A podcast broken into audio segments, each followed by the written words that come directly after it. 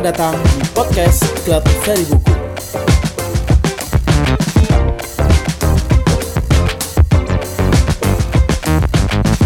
Halo kawan, kembali lagi di podcast Klub Seri Buku. Saya Faisal dari Klub Seri Buku yang akan memandu perbincangan kali ini.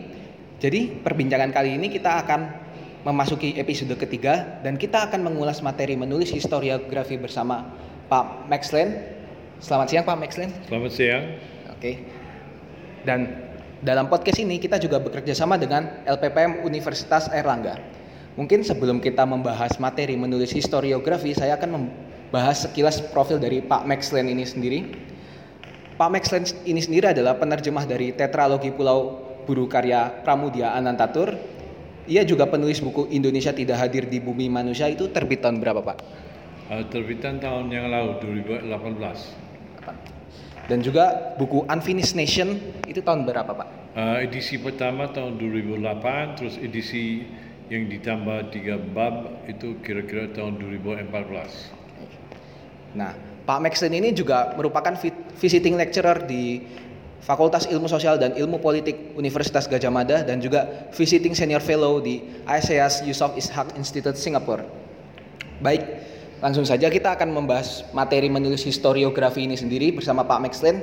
Jadi mungkin sebelum kita membahas lebih dalam tentang historiografi, mungkin yang saya ingin tanyakan ke Pak Maxlen, apa sih sebenarnya historiografi itu menurut Bapak? Ya sebenarnya istilah historiografi dipakai oleh uh, berbagai orang sebenarnya dengan dengan arti yang berbeda-beda. Okay. Tapi saya kira yang uh, yang paling paling penting dibicarakan adalah bagaimana mengartikan sejarah itu sendiri. Uh, sejarah pada akhirnya memang adalah analisa dan tulisan. Jadi bagaimana sebenarnya analisa dan tulisan tentang hal-hal yang sudah terjadi di masa lalu, uh, bagaimana itu bisa diungkapkan, dianalisa dengan akurat, akurat dan juga menarik untuk uh, kebutuhan uh, kita di masyarakat, kebutuhan masyarakat yang ingin belajar dari sejarah uh, supaya bisa uh, memperkembangkan masyarakat ke arah yang semakin positif. Lalu yang pertanyaan berikutnya jadi historiografi ini memang tidak terlepas dari ilmu sejarah itu sendiri ya Pak ya? Ya saya, saya kira historiografi itu bi bisa uh, disamakan juga dengan uh, ilmu sejarah memang.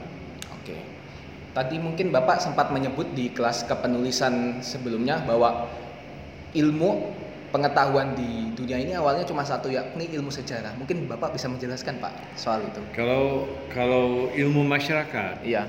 Kan banyak bicara ada ilmu politik, ilmu sosiologi, ilmu antropologi uh, dan lain sebagainya dan sebagainya. Buat saya ini semua sebenarnya adalah adalah manifestasi manifestasi dari ilmu masyarakat yang paling dasar, fundamental dan itu ilmu sejarah. Mengapa saya menyatakan itu?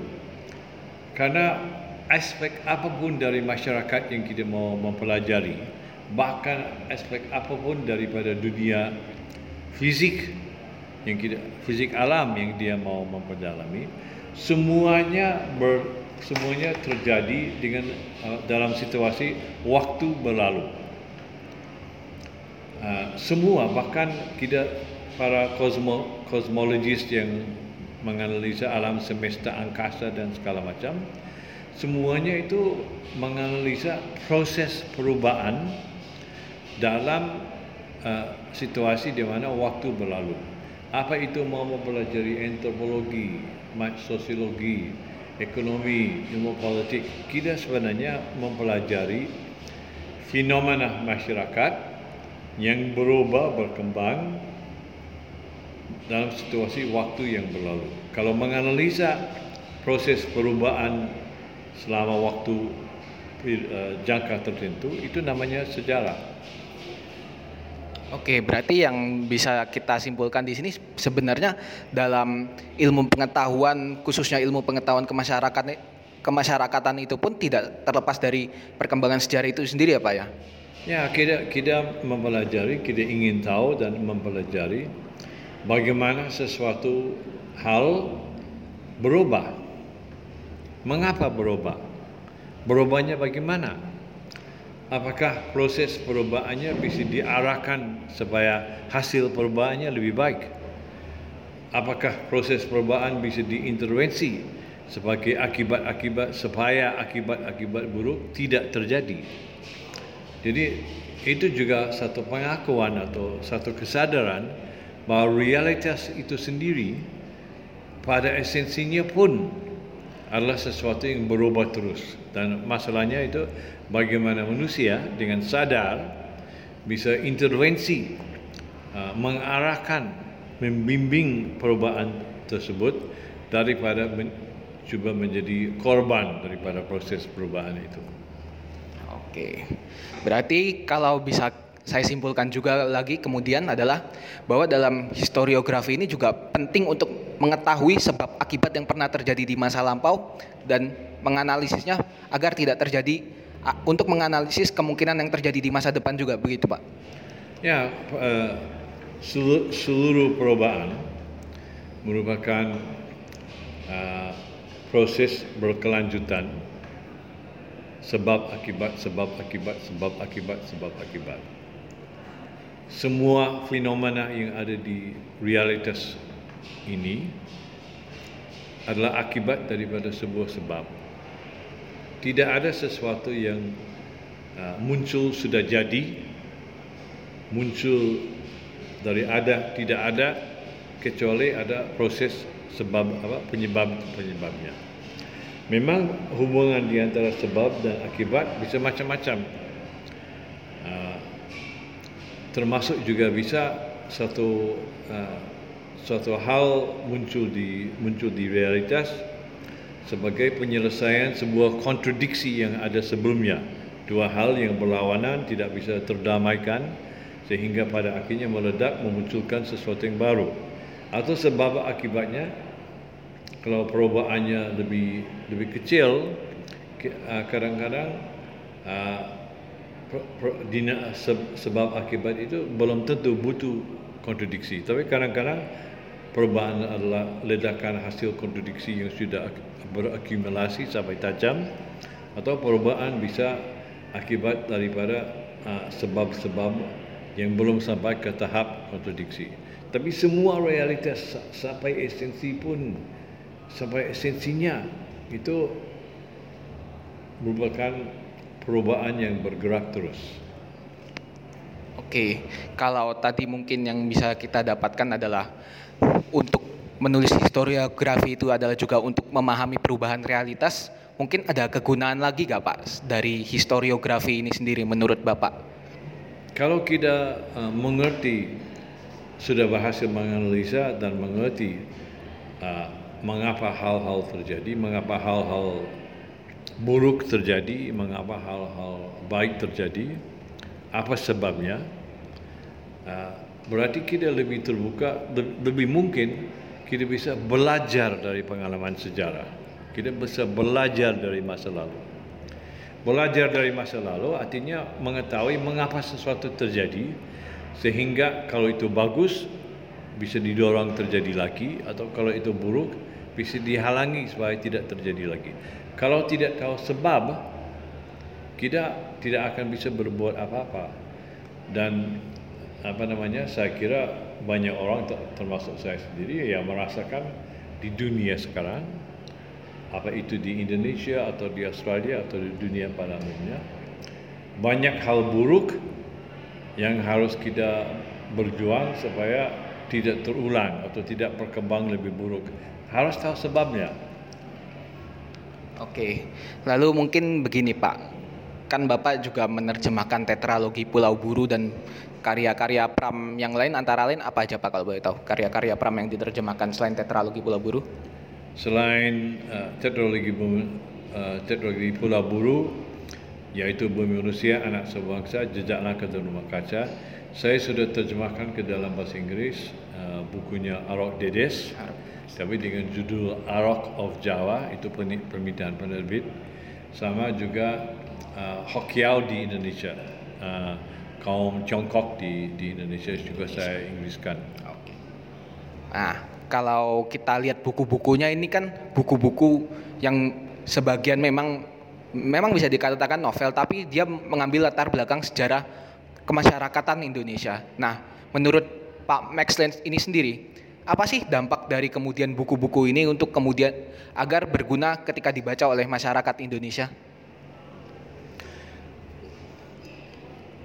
Ada du, ada dua tingkatannya. Satu kalau dibaca oleh uh, masyarakat Indonesia dalam jumlah banyak orangnya. Pengetahuan masyarakat Indonesia tentang latar belakang lahirnya negeri yang namanya Indonesia ini uh, orang akan punya pengetahuan jauh lebih banyak karena empat jilid yang ditulis oleh Permudiana Tetu di Pulau Buru itu kaya sekali dengan informasi dan penjelasan tentang uh, proses-proses uh, mengapa berkembang terjadi, uh, munculnya orang-orang yang berpikiran tentang bagaimana mendirikan dan menciptakan Indonesia yang sebelumnya tidak ada.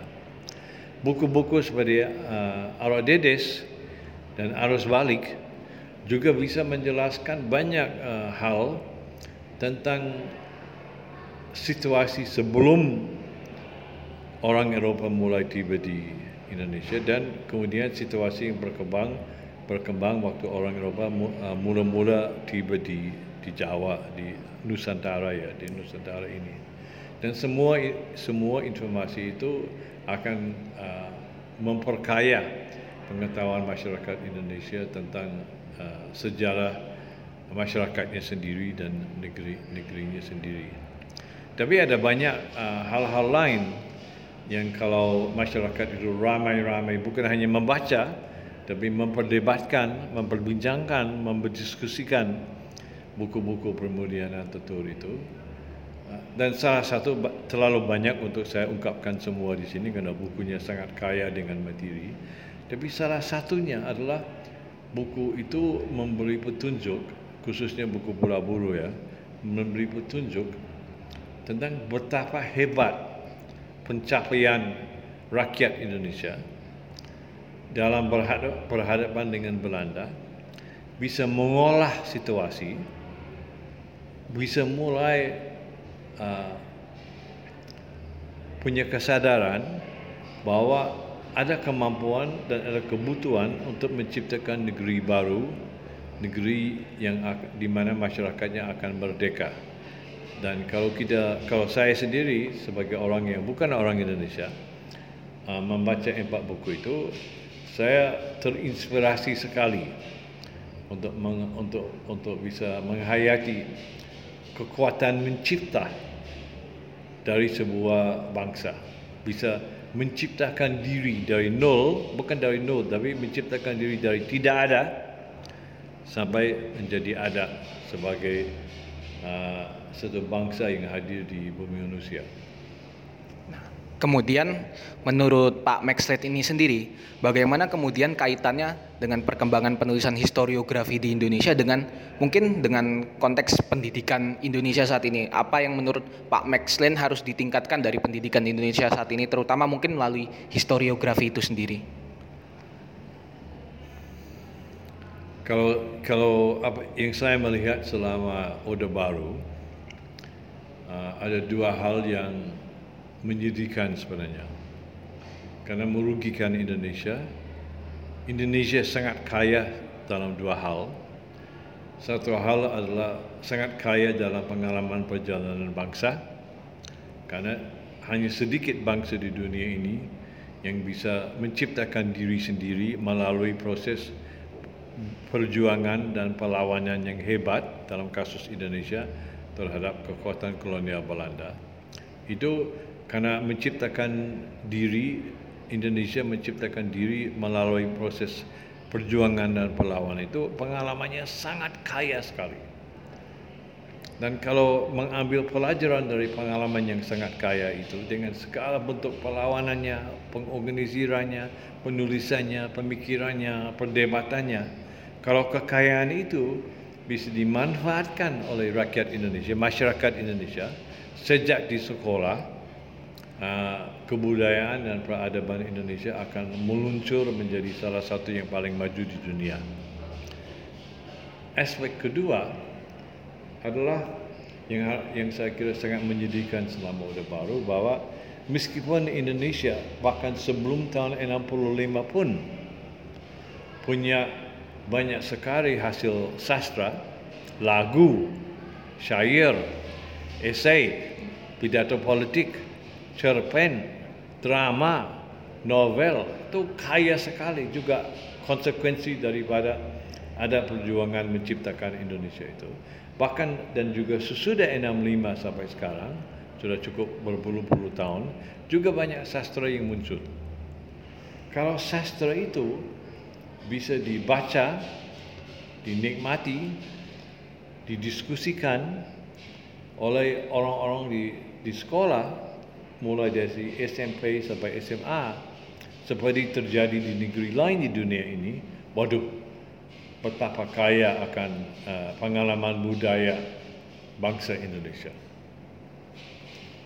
Nah, mungkin tips terakhir aja dari Pak Maxlin. Mungkin ada gak tips sederhana bagaimana kemudian memulai menulis historiografi khususnya bagi para pemula? Ada gak Pak Max? Kalau tips ada, tapi tips sederhana tidak ada. Karena masalahnya masalah besar, ya. karena sudah 50 tahun sejarah tidak jadi perhatian pemerintah maupun perhatian masyarakat. Saya kira tidak ada langkah-langkah yang bisa diambil kecuali dua.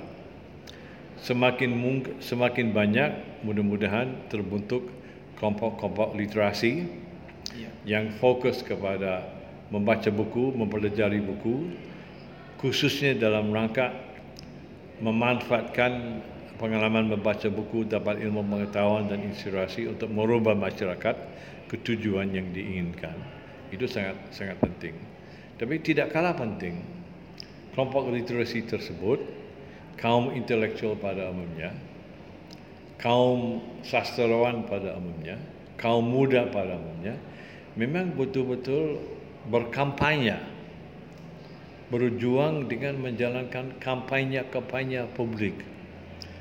Untuk menyusun kekuatan pendapat di publik untuk menuntut dari pemerintah supaya di semua sekolah negeri ada mata pelajaran wajib sastra nasional Indonesia di mana novel, cerpen, sajak, drama, esai dibaca dan diperdebatkan di kelas dan supaya hal yang sama dilakukan untuk mata pelajaran sejarah. Tetapi di mana semua perspektif analisa sejarah bisa juga dibaca dan diperdebatkan pro dan kontranya. Dalam diskusikan sejarah tidak mungkin itu diskusi sejati. Kalau tidak terdengarkan ada pro dan kontra kesimpulan-kesimpulan yang dikemukakan kalau hanya pro saja yang kedengaran di kelas hanya pro saja yang didengarkan di dunia intelektual dalam menghadapi sejarah itu berarti pembahasan sejarah yang sejati belum ada karena pasti pembahasan sejarah yang sejati akan melahirkan pro dan kontra. Wah, baik. Itu singkat penjelasan dari Pak Maxlin akan tetapi sangat insightful banget kawan-kawan penjelasannya soal historiografi dan juga kaitannya dengan sejarah dan juga sastra Indonesia itu sendiri. Ternyata kekayaan sastra kita selama ini sangatlah luas, namun entah kenapa sayangnya seperti penjelasan Pak Max tadi mungkin dari pihak pengambil kebijakan dalam hal ini pemerintah kurang menaruh perhatian terhadap perkembangan literasi khususnya di bidang sastra dan sejarah bangsa Indonesia ini sendiri. Demikian podcast Klub Seri Buku kali ini. Saya Faisal dari Klub Seri Buku pamit undur diri. Sampai jumpa di podcast Klub Seri Buku episode selanjutnya. Sampai jumpa.